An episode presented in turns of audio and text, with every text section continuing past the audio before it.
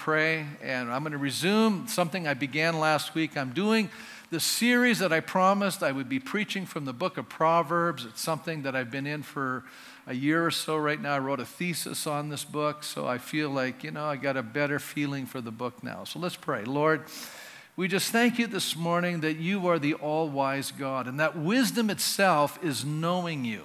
It's foundation. We talked about that last week. The source of wisdom is knowing you, is, ha- is being uh, in relationship with you. It's having a, a respect and an awe of you, Father. And I pray today that we will hear clearly the path of wisdom. And Lord, give us ears to hear.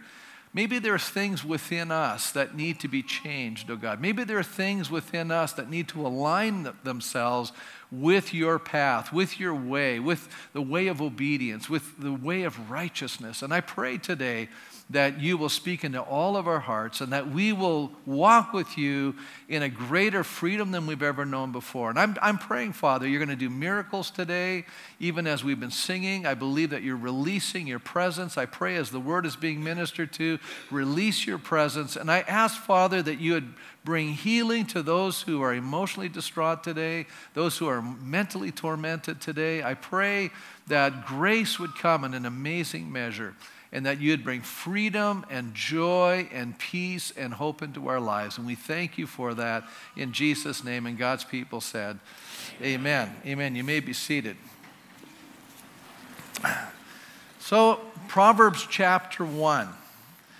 Harriet Beecher Stowe wrote a very famous book. Actually, if you were an American, you'd have probably heard about this book. It's called Uncle uh, Tom's Cabin. And it, it was a book that, you know, basically motivated the United States to start addressing the slavery issue because she wrote about um, what slavery was really like in the South. And in her introduction, or one of the one of the descriptions of a slave owner, you know, I'm sure there were slave owners that were a lot nicer than this, but you know, there were also people who were vicious and malicious and cruel. And she's describing one of these guys, and one who had rejected his godly mother's appeal for his own salvation as a child.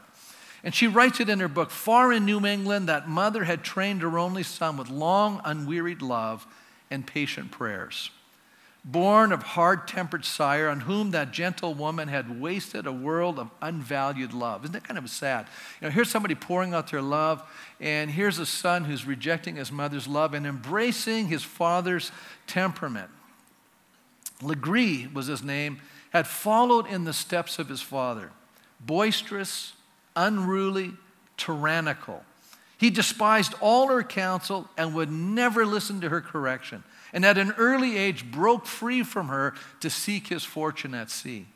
He never came home but once after, and then his mother, with the yearning of a heart that must love someone and had no one else to love but the son, clung to him and sought with passionate prayers and entreaties to win him from a life of sin so his soul would experience eternal goodness. That was Legree's day of grace then good angels were calling him. He was almost persuaded, and mercy held him by the hand. His heart inwardly relented. There was a conflict, but sin got the victory, and he set all the force of his rough nature against the conviction of his conscience. He drank and swore, was wilder and more brutal than ever before. Love and wisdom rejected. You know, when we choose the wrong path, all we can expect is tragedy. That's it. When we choose a way that's apart from God's way of wisdom, we enter into a broad road. And, you know, I, I don't know, I have sat down with people one on one, begged them, please don't go down this road. It will only bring heartache to you and pain to those you love. That's all that's going to happen down that road. It doesn't work the way you think it will, you know, because temptation can be so strong in people's lives. Wisdom begins the Proverbs is a wisdom book. It's, it deals with wisdom. And I, I said last week, wisdom is found in a person. So it's not just I'm being smart. No, it's found in a relationship with God. It's actually Christ is our wisdom, Paul writes. So we recognize it's not just doing the right thing. It's, it's actually following the right person. It's actually obeying the word of God. And here we start out in chapter 1 and beginning in verse 8, you know, where the words say, Listen, my son, or we could say, and my daughter. to your father's instruction and do not forsake your mother's teaching. Isn't it amazing in the scriptures that one of the greatest commands that we find in the Bible is found in the book of, of Deuteronomy? This is the Ten Commandments, and there's 10 significant expressions. And there it says, Honor your father and your mother as the Lord your God has commanded you, so that you may live long and that it may go well with you in the land the Lord your God is giving you. So, right off the bat, we see this expression of the necessity of learning to submit to authority. By the way, we have a rebellious nature. How many here are parents and you realize that your children don't always do what you want them to do? Anybody experience that? You know, how many would also admit that you and I are like little rebel kids and we don't always do what the Father tells us to do? Isn't that true? So there's a little element here that we need to understand that he's bringing out here. Now, he goes on to say here in chapter 1 and verse 8 and 9 if we listen to the now we're going we're gonna have a caveat we're going to have a caution in a minute but if we listen to our godly mother and father they will be like a garland to grace your head and a chain to adorn your neck in other words that which is like the value of jewelry like gold and silver there's value in these precious stones that's what happens when you and I listen to the wisdom coming from that which is godly. And in this case, godly parents. Harry Ironside, he says throughout the Bible, obedience to parents is coupled with subjection to God. In other words, God sees it as a child that as we listen to our parents, and we're not talking about doing something illegal or immoral, okay? Everybody follow this? But as we're listening to them, we're actually listening to the voice of God. God puts authority into our lives. And, and this culture is anti-authority. Anybody discovered that yet? We don't want to listen to anybody. We don't want anybody to correct us. You know, we don't want anybody over us. And yet, God is over us. And the wise person submits to those that God puts in authority in our lives. And so Ironside says disobedience to parents, the Apostle Paul classes among the evidence of the last day apostasy. As a matter of fact, in 2 Timothy chapter 3, it says, But mark this, there will be terrible times in the last days. By the way, we are in the last days. How do you know that, Pastor? Because when Peter was preaching on the day of Pentecost, he says, This is what Joel said, that in the last days, this is what will happen. So for 2,000 years, we're living in an expression called the last days. And he says, This is what will happen. There'll be terrible times. People will be lovers of themselves is that true today? Lovers of money, boastful, proud, abusive, disobedient to their parents, ungrateful, and unholy. That's the description Paul's giving us. Ironside continues to describe how in the last days children will be leading their parents. It will be a child driven culture. It's the truth. Listen, it's the crying sin of the present lawless times and presages the awful hour of doom soon to strike. The scriptural children obey your parents has almost universally been subsu- uh, superseded by parents obey your children. It's getting real quiet in here. He says, It is a sowing of the wind, the whirlwind will have yet to have been reaped. Now, you know, this was written in 1933. This is, you know, that's almost 100 years ago. Isn't that amazing? Yet, having stated the importance of parents in the lives of children, we must recognize that not all parents are wise. Dr. Longman, who I've had the privilege of having as an instructor, he says the text is not telling all children to listen without question to their parents. The parents in the book of Proverbs, in a sense, are not real people, they're the ideal couple. Okay, everybody follow this?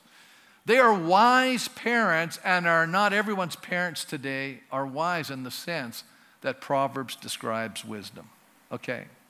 So when he says honor your parents, I, I think, yes, we should be honoring our parents. That doesn't mean if they tell us to do something illegal or immoral, we're going to do that. That's not what we're talking about here. But he's saying the parents, you know, that the scriptures are talking about, people are honoring God. We should be listening to godly parents, godly people. Hey, you know, you say, well, I don't have a godly parent. Yeah, you do. I'm a father. You know, you don't know this, but pastoring is actually parenting. You know, so I'm, I'm actually saying things and saying, this is the way that's right. You can disregard my, my admonition to you, but you know what? You'll suffer. as, as children always suffer when they don't listen to their parents. They suffer, you know? I'm not trying to be dominant or domineering. I'm basically explaining to you we're in a relationship. A lot of us don't understand that. And that when you, you know, if I say something that's wrong, yeah, you don't need to listen to it. But if I'm saying something that's lining up with Scripture and you're just ignoring it, you're doing that to your own hurt and to my tears you know, because I don't rejoice when people struggle in their walk with God. I don't rejoice when people are, you know, disobeying God. That doesn't, that's, that's painful to watch people hurt themselves and hurt those they love. So we're going to take a look here at how Proverbs is going to ask us uh, basically to listen to our parents. It says, Proverbs ask us without reservation to listen to these parents from the book of Proverbs and to our parents as they reflect divine wisdom. So, in the opening chapter here, we have the temptation to reject God's wisdom. There's a temptation. And I want to just look at two things the two strong temptations that you and I need to overcome in order to embrace biblical wisdom. You know, we're all going to be tempted. And the first one is a desire for ill gotten gain. And I want to explain a little bit about what I mean by ill gotten gain. It's not like I'm going out and stealing like what we would think in the normal stretch, but thinking of it this way that I'm acquiring uh, things that I desire at other people's expense. That's an ill gotten gain. Do you follow that? Like I'm taking advantage, I'm manipulating. And it's not just me, maybe it's you. You're doing the same thing. You're taking advantage of a situation. That's an ill gotten gain. See, it says in verse 10 here in chapter 1, and I want you to turn in your Bible, so I'm not going to put these on the PowerPoint. There's a Bible there in the pew in front of you or underneath the seat. It says here, My son or daughter, if sinners entice you, do not give in to them. So, in other words, we're going to have someone coming to us to try to seduce us. If they say, Come along with us, let us lie in wait for someone's blood, let's waylay some harmless soul, let's swallow them alive like the grave and whole like those who go down to the pit. We will get all sorts of valuable things and fill our houses with plunder. Throw in your lot with us, and we will share a common purse. Now, most of us, when we look at this and go, I don't even relate to this. This isn't tempting me to go out there and bonk somebody on the head and take their money, you know? So I'm not relating to this text sometimes. But let me just bear with me. I'm going to share some thoughts regarding this. You know, Daniel Treier wrote a commentary, and he said this The sinners are enticing and violent. Why are they motivated to be having some people to join them? Because they're greedy. They, want to, they don't want to do what's necessary of themselves to acquire what's needed. They'd rather just take it from someone else. He says, Yet their end is death, portrayed starkly in terms of self destruction. The implication is that the end of parental instruction is life. In other words, when we disobey our parents and we're not listening to them, we're actually going to walk in the way of death rather than the way of life. There's only two paths in life. Just, you know, and I, I preached that two weeks ago and I talked about Jesus and he talked about a narrow way and a broad way. He talked about, you know, very few people come through the narrow gate, very few people are on the narrow road, but there's a whole bunch of people on the broad road. And when people all say to me, you know, all roads lead to the same place, I go, except for one road. You're right. And the road that's broad doesn't lead to life, it leads to death. It leads to self destruction and the destruction of a whole bunch of other people. It's not a healthy road to be on. So, the temptation begins with the desire to join the gang. So that's what this is. And you go, does, why do people join gangs? Because they want to fit in. How many say that's true? We want, we want to belong. We want to be a part of community. We're social human beings. We, we want to feel like there's somebody there that cares about me and I can care about others. And so, a lot of young people today, and many times in troubled areas, they join these gangs to feel like they belong to something. They have an identity. They're gaining their identity from being a part of this gang. You say, well, what about us? I want to say something that's going to maybe shock you this morning. I want you to think a little bit. Why is it that the church struggles so much to say the truth in an age and a world that is against the truth? It's because we don't want to stand up and be counted and pay the price because we want to be a part of the game. You see, that's why worldliness creeps into the church because we want to be a part of the system. So I just write down why is the call of crowd so seductive? We often take our cues of who we are, our sense of identity, our value, and how and we we're based on how others relate and treat us. We're gaining a sense of who we are through the eyes of others. People are telling us who we are. Can I just encourage you just for a minute? The only way to break away from being a man pleaser, to succumb to the pressures of society around you, is you have to have a sense of identity that comes from somewhere else. And you and I need to discover that our identity as a child of God comes from our Father in heaven. And that's why Jesus could stand against the crowd because he knew who he was. And he heard the voice of the Father saying, You are my Son, in whom I am well pleased. And out of that sense of identity, Jesus could say no to the devil when he was tempted in the wilderness. Where are you getting your sense of identity? Because I think we do a lot of stupid stuff. Notice I said we, I include myself, do a lot of stupid things because we want to fit in. We want to gain a sense of identity from our peers and people around us. And so it's very important we find the right kind of people and get our affirmation from the right kind of people and be in community. I think being in community is a critical issue. I think it's a human need. That's why God designed the church to gather together. You and I are the church, but we can't do it alone. I, you, you, it's impossible, I think, to just live this Christian life apart from being in community. God designed it that way. As human beings, we're social. We need one another. Paul Koptak points out an irony in this call. He said, uh, there's a tragic irony as this gang of thieves proclaims loyalty to one another through the promise of a common purse. It is a promise of community, but what, com- but what community can you have with people who are enemies of community? You see, the very thing that they're doing is destructive to the nature of community. Isn't that sad? What is God calling us to? To Himself, to each other, to find our real identity in our relationship with Him. So the Bible is realistic in showing us the power of wrong associations, or as we would say today, peer pressure. And by the way, peer pressure isn't just that teens are having a problem with it. We all have a problem with peer pressure. So, what are some of the compromises we make in order to fit in? Well, I think it can be just as subtle as laughing at obscene and sinful and coarse jokes with our fellow coworkers. Don't you think so?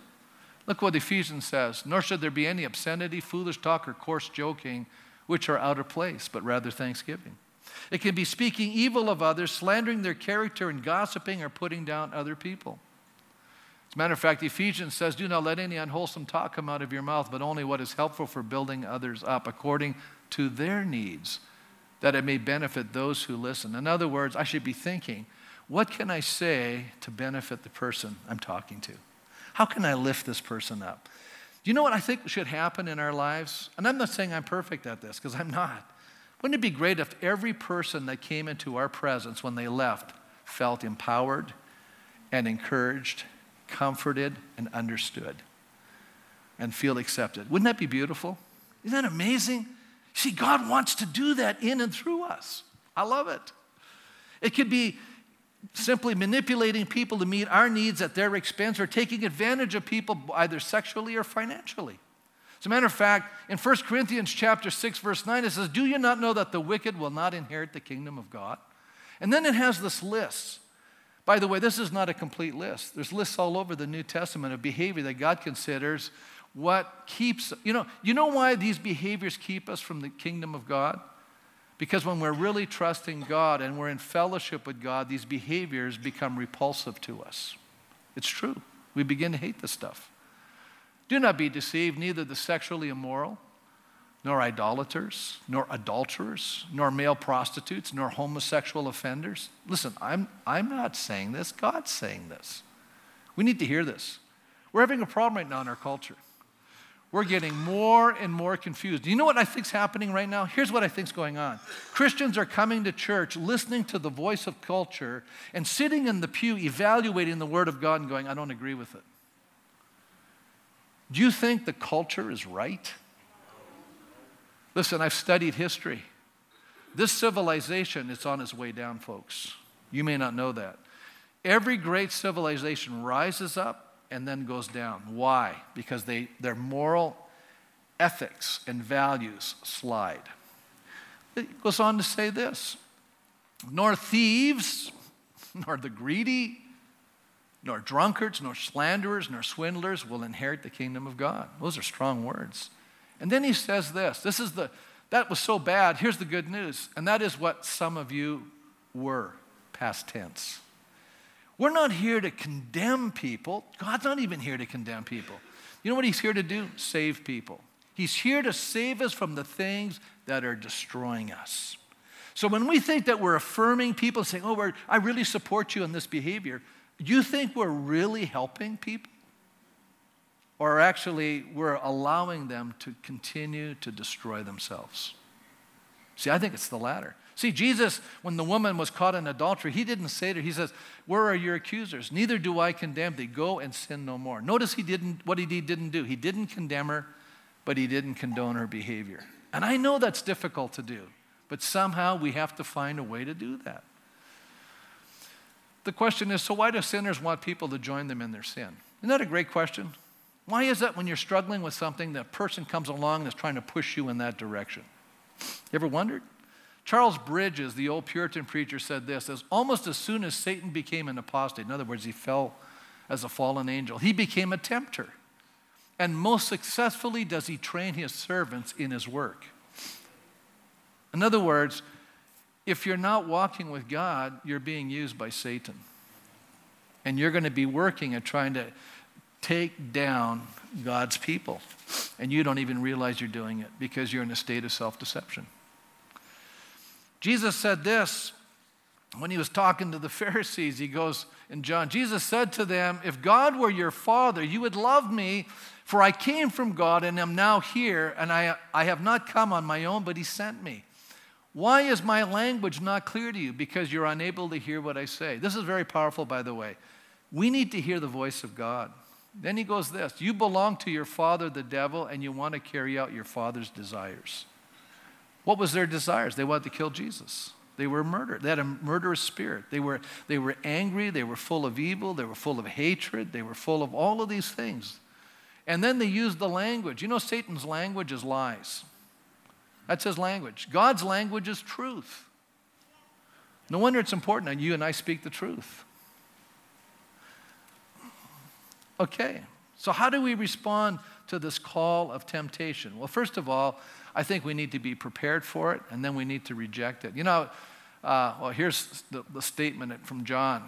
He's talking about Satan's a murderer from the beginning, not doesn't hold to the truth, for there's no truth in him. When he lies, he speaks his native language. He's a liar and the father of lies. Now, this, I know this is not canonical. In other words, this is, this is the apocalypse, uh, apocrypha. But you know what? There's good theological understanding in here. And I, I like this quote. You can tell I read. If thou come to serve the Lord, prepare thy heart for temptation and an ordeal. In other words, if you're going to walk with God, remember I said this a couple of weeks ago, we have to be prepared to experience hardship and difficulty in our journey. You're going to all be tempted. I'm tempted. We're all tempted. There's not one of us in this room that's not tempted, okay? Good news Jesus was tempted, but he didn't sin, and you and I don't have to sin. We can overcome the temptation. So, how do we do that? Proverbs says, My son, do not go along with them, do not set foot on their paths. Okay, here's what I would say to all of us take a hard look at what you're doing and who you're hanging with, because those decisions are defining your destiny. You know, how many parents you can honestly say to me, you know, I can tell who my child is hanging with?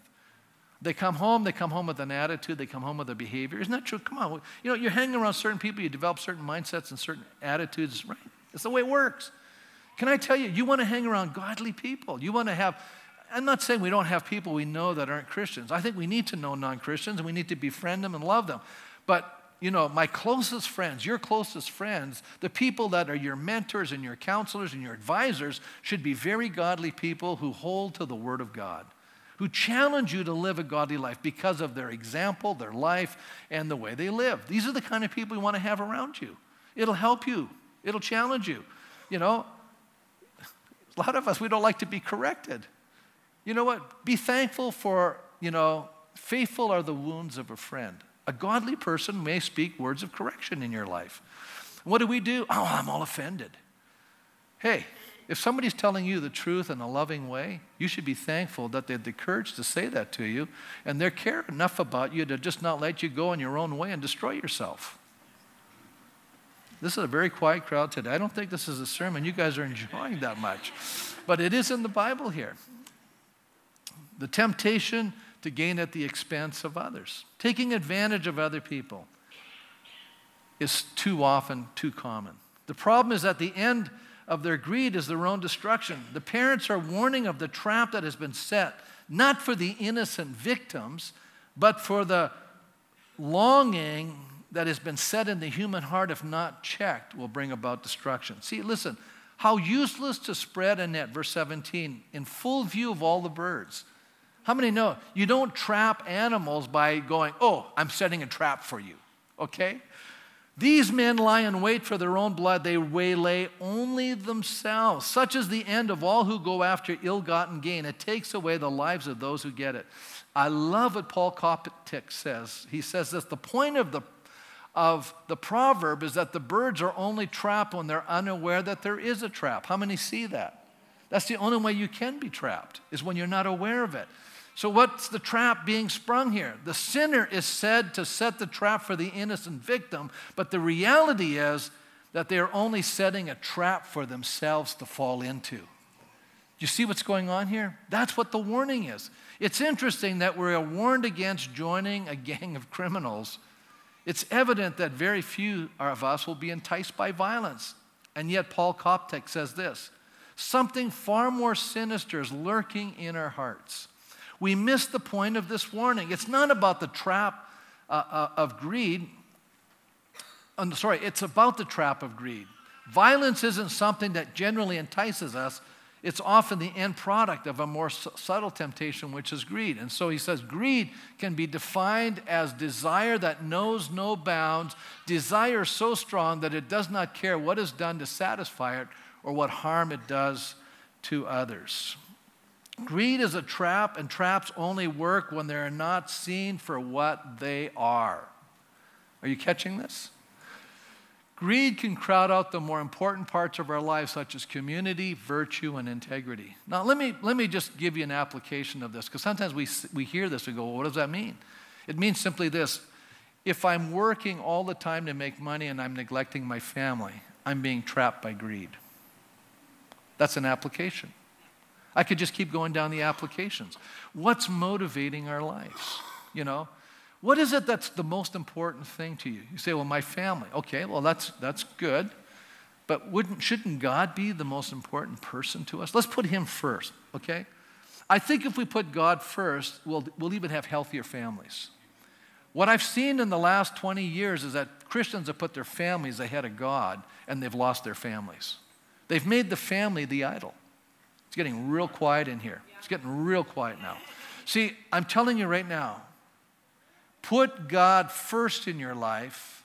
And then when, you, when God is the most important person and he says to you, love your wife, then for you to disobey that injunction means you're disobeying God. And if God's the most important person, you say, how can I disobey God? How many are catching on? This is even a stronger motivation. You know, I could go down, I could just keep, I could preach a whole day on this whole idea of how often we put something other than God in the first spot. And then the very thing that we've idolized, the thing that we cherish, becomes destroyed in front of us rather than honored and actually valued the way it should be by God. God's for families but he wants us to put him first. Let me move on to the second temptation, and that's the illogical re- rejection of God's call. Why is this so irrational? Do you know that it makes no sense to embrace sin? The wages of sin is death. Why would somebody in their rational, sane mind do something that's going to destroy themselves? It's illogical. It's a form of insanity. That's why I look at evil today and I go, it's a form of insanity. You, you guys can define insanity any ways you want to. We can, we can have all kinds of medical, psychological evaluations and definitions, but as far as I'm concerned, sin is a form of insanity because it's self destruction. And self destruction by nature, it doesn't make sense. It's illogical because we have a life principle inside of us. The human heart wants to live. There's a, such a strong principle of life within us. And yet, this culture today is preaching death, death, death, death, death. Everywhere I turn, I see death, death, death, death, death. We take life at the beginning, we take life at the end. Everything about this culture is about destruction and death. But the culture in the scriptures is about life. And Jesus says, I've come to give you everlasting, eternal life. I've come to give you life and that to the fullest. I've come to bring you joy and hope and peace. Wow, what an amazing road to be walking on. It's the road of wisdom. And then we hear it's shifting now from the parental voice to a woman's voice. There's two women in this book of Proverbs. One of them is Lady Wisdom. Lady Wisdom here is, you know, wisdom then is personified as a woman. It starts out in verse 20. Wisdom calls aloud in the street. She raises her voice in the public squares. Why is, why is it in the feminine? Well, because wisdom in the Hebrew language is in the feminine. So wisdom is now personified as a woman. And it says here, at the head of the noisy street, she cries out. In the gateways of the city, she makes her speech. She's calling to those who are turning away from her. Listen, wisdom is not hidden, wisdom is out in the open. God is not trying to make it difficult for us to know Him. God wants to know humanity, and God appeals to us. And He appeals to us through His Word. So, wisdom is now challenging the unresponsive to repentance. It means to change their mind. And there are three classes stated here. In verse 22, how long will you simple ones love your simple ways? How long will you mockers delight in mockery and fools hate knowledge? The first group mentioned are the simple or the gullible. And Tremper Longman says the simple people are without moral direction and have an inclination, oh, this is the NIV study notes, and an inclination toward evil. And Dr. Longman writes, they are the most teachable of the three groups and may be understood as also naive or immature. Do you know? Simple ones. In other words, you're underdeveloped. You just don't know any better. You're naive. How many people, when they're growing up, children, young people, they're inexperienced and naive? Wisdom is saying, listen to me, I will help you know the right way to live. Do you know it takes a, you know, if you're a young person, I would be, list, I would be reading Proverbs. I would be listening to God's wisdom. I would be educating myself to what is true and right in the world. Because a lot of people are confused about that today. The second group is described as the mockers. And as Dr. Longman points out, they may be the most hardened. They hear advice and then criticize and ridicule the one who gives them the advice. Isn't that kind of sad? Here's a person trying to help you experience life to its fullest, and you're taunting and mocking and ridiculing, carrying on. Do you know when Jesus was dying on the cross? They were mocking him. And they said, Hey, if you can, you know, you said you could save the world. Well, you can't even save yourself. And Jesus is up there dying and saying, The only way to save the world is by dying for it. You know, that's an amazing thought. Many times, the only way to bring life to other people is by laying down our lives. We need to understand that. That's wisdom. Dr. Waltke says, suppose the mocker, according to Dr. Waltke, supposes that it's his mission in life to promote the corrosion of the values by which individuals and society live. And to restore order, he must be driven out of the community by force. This is strong language. How many are hearing, you know, there are people today promoting the corrosion of this society. And the Bible describes them as mockers. Listen to what Proverbs 22:10 says. Drive out the mocker and out goes strife. Quarrels and insults are end- ended. These guys disturb the peace. That's a nice way of saying it. I won't quote my dad because his language is way too colorful. Okay. That was my earthly dad. My heavenly dad wouldn't say it that way. The third group is described as fools. Now, fools, this isn't somebody who's dumb, okay? It just means they're foolish because they're choosing the wrong path. They despise discipline and correction. The Bible says a fool spurns his father's discipline. They lack wisdom. Fools die for lack of judgment. Remember, I said last week wisdom and judgment are identical or uh, compatible concepts. They lack self control and are hot tempered. Ooh. A fool shows his annoyance at once, but a prudent man overlooks an insult. It is to a man's honor to avoid strife, but every fool is quick to fight or quarrel. They bring trouble on their family. Proverbs 11 29, he would bring trouble on his family, will inherit only wind, and the fool will be servant to the wise. Regarding the rejection of these three groups to wisdom call, I'm gonna, I want to quote Dr. Longman again. He says this Lady Wisdom's problem with these three groups of people is that they each relish their present state of ignorance. They're proud of being ignorant. How many think that's an amazing statement? Proud of being ignorant. You know, people go, I'm an agnostic, and they're proud of it. You know what that word means? They don't know. Rejecting them. They not only tolerate it, but also embrace it wholeheartedly as communicated by the verbs they love and hold dear to it. The promise of those who embrace wisdom. Let's, let's go to the positive side, okay? That's the negative side. Oh, here's the positive side. Verse 23 If you had responded to my correction or rebuke, I would have poured out my heart to you and made my thoughts known to you. How many say, you know what? I want God to pour out his heart to me and make his thoughts known to me? I got my hand up. I want God to make his thoughts known to me. Well, he does, the Word of God. He's making his thoughts known to us. Isn't it amazing? God starts revealing things, speaking into our lives. I'm, going to just tell the story of Abraham for a minute. I, I love Abraham. You know, he's a man of faith. And I want you to think about the great test in his life. You know, a couple weeks ago I said tests are actually a good thing. It tells you where your life is really at. You know, Abraham was asked by God to offer up his son. Remember that? Go up Mount Moriah, give up your only son. This was the son, by the way, in the Old Testament, they didn't even know if there was an afterlife. They thought that their legacy was their children. And, they, and God had spoken to Abraham, said, This child is going to be the descendant that all of the star is going to be the, the multitude is going to come out from him. He's going to be like the stars in the sky. Okay, God had told Abraham that in their conversation. Then God says, "Now I want you to take your son, your only son, and give him up." Now, so here's Abraham trudging up the mountain that God showed him to offer up his son as a sacrifice. And then he says this, and I want you to know the story as it's playing out.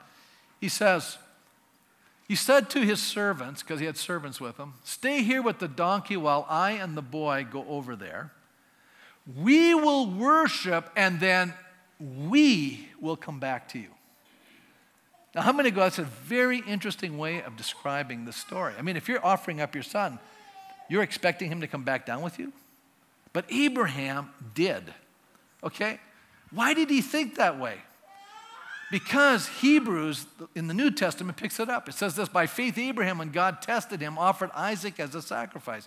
He who had received the promises was about to sacrifice his one and only son, even though God has said to him, It is through Isaac that your offspring will be reckoned. Abraham reasoned that God could raise the dead. He said, If this is the Son, then God's going to raise the dead. He's going to come back down with me. And figuratively speaking, he did receive Isaac back from the death. But can I just, can I just say uh, what's really exciting about this text? Well, know what happened on that mountain? When he got there, he bound his son. Of course, Isaac was probably about 17. He could have fought off his dad, but he didn't do that. And he's about ready to kill his son. And all of a sudden, what does God do? He stops him. Okay, Abraham, I now know that you love me above the greatest earthly love you have. You have me in first place. You don't need to kill him. I have some, I have a sacrifice for you. Because Isaac had come up the hill, he goes, Where's the sacrifice? And I'm sure Abraham had to explain to him what God had said to him and that God was going to raise him back to life. He, I mean, there's a lot of faith going on here in God. God says, No, no, I've got to now look in the thicket. And there was a ram caught in the thicket. Abraham walks over and kills the ram and offers the sacrifice. And then Abraham says this This God revealed himself at that moment to Abraham, says, I am Jehovah Jireh. I am the Lord who will provide for you, Abraham. And I'm going to tell you, to me, it's so profound because I think the story, because it says here, he looked up there in the thicket, he saw a ram caught by its horns. He went over, took the ram, and sacrificed it as a burnt offering instead of his son. I want you to see the word instead of. This is now a substitute for your son. Everybody follow that? So Abraham called that place the Lord will provide. And to this day, it is said, on the mountain of the Lord it will be provided. So, what, let me just go back and, and just say this. Oh, I don't have this text. But in John chapter 8, in verse 56, Jesus said something very profound. It says this Your father Abraham rejoiced at the thought of seeing my day. He saw it and was glad. Well, what day did that was that Abraham saw the day of salvation? That day. I think what happened was God said, There's coming a day, Abraham, when I will come up the hill and I will offer my only son. And he will not be spared. He will be the substitute that will provide for all of our sons and daughters. You see, God revealed something to Abraham that day, far more significant there was something going on there. Do you know, if you read the story correctly, the focus is not on Isaac, the focus is on Abraham. How many see that? Abraham, Abraham. It's all about Abraham. I believe God revealed to Abraham that day what he was about to do for all of humanity. And that Jesus, his son, becomes the substitute for all of us. That's an amazing point. Anyways, so what's the result of those who reject wisdom? Verse 21. But since you rejected me when I called, and none gave heed when I stretched out my hand, since you ignored all my advice and would not accept my rebuke, I in turn will laugh at your disaster. I will mock when calamity overtakes you, since they hated knowledge and did not choose the fear of the Lord. Since they would not accept my advice and spurned my rebuke, they will eat the fruit of their ways and be filled with the fruit of their schemes. You know what God says is going to happen? I'm going to let you sin. But for every sin you commit, there's a consequence. There's an end result. I'm going to let you have the fruit of it. I'm going to let you succeed in your evil, but you're going to suffer for it. Is that sad? How many say that's sad? Why doesn't God run down to earth and go, Stop this nonsense? No, he's not willing that any should perish, but that all should come to repentance. God's desire is that as human beings, we would change our mind. We would hear the call of wisdom. We would surrender to his lordship. We would walk in the way of wisdom, and we would be delivered from the path of folly. Are you seeing that this is going to go through the whole book? The wise, the fool. It's this constant antithesis and this parallelism that's happening through the whole book. Let me close with this. Daniel Treier says this Fools despise the instruction. Uh, okay, maybe I didn't put this part in. Fools despise the instruction offered to them because, by implication, they do not take God seriously. At that point, of course, wisdom no longer addresses everyone in the same way. Folly harms the ability to gain insight roughly parallel to the way wisdom accumulates insight. People become so hardened in folly that wisdom makes an offer they can no longer accept. You see, what is he basically saying? He's saying, listen, the more you and I embrace wisdom, the more we obey it, the more we do it, the more insight we get. The more we harden our heart, the less we obey it, pretty soon we don't even care anymore. We just have no desire. You, you know, you know why people are going to perish at the end? It's not because God didn't give them an opportunity, it's because they didn't want it.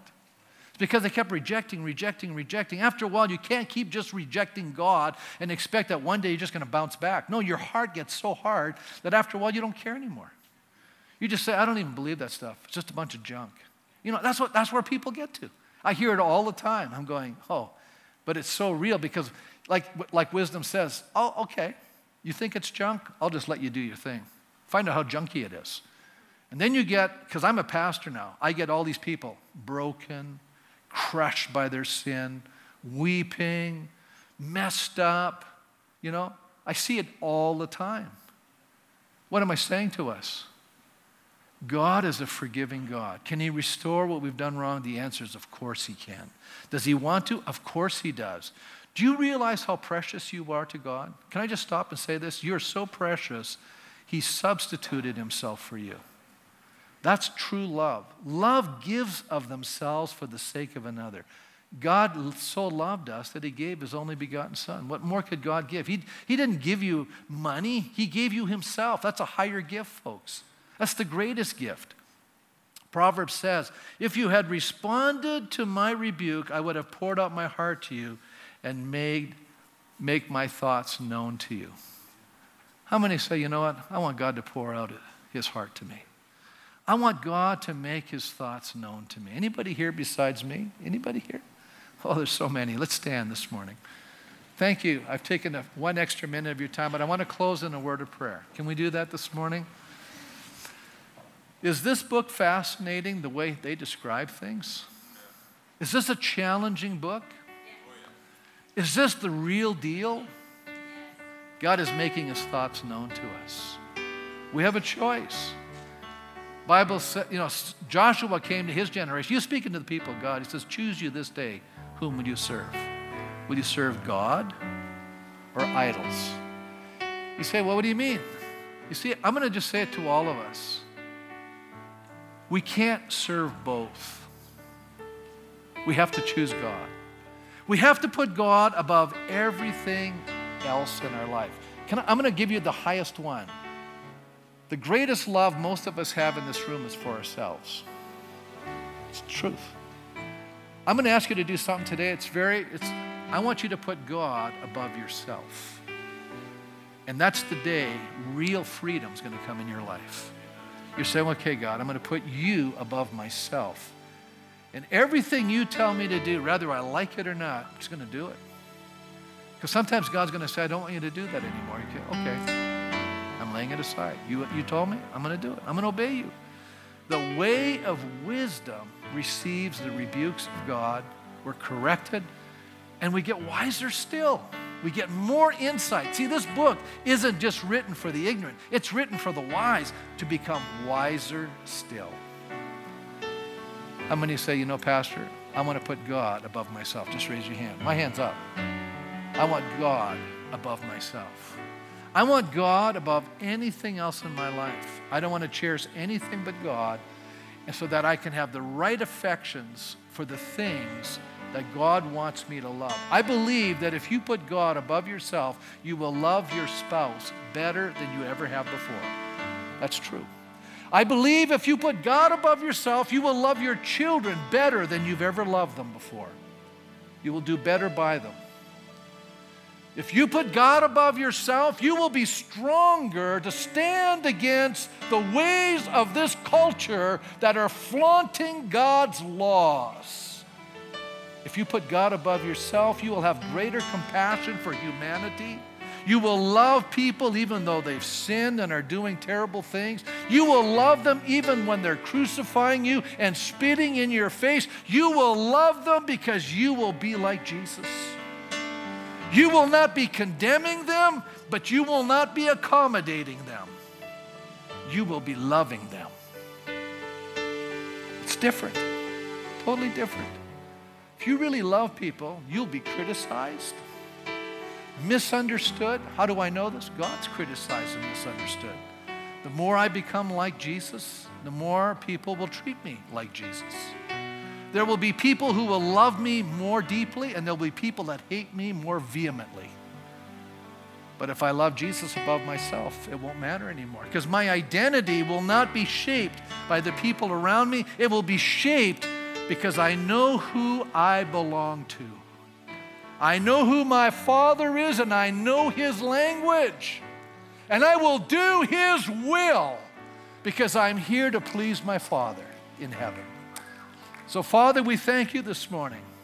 We are surrendering to your sovereign dominion and authority over ourselves. Help us, Lord, to walk in the way of wisdom. In Jesus' name. Amen. God bless you as you leave this morning.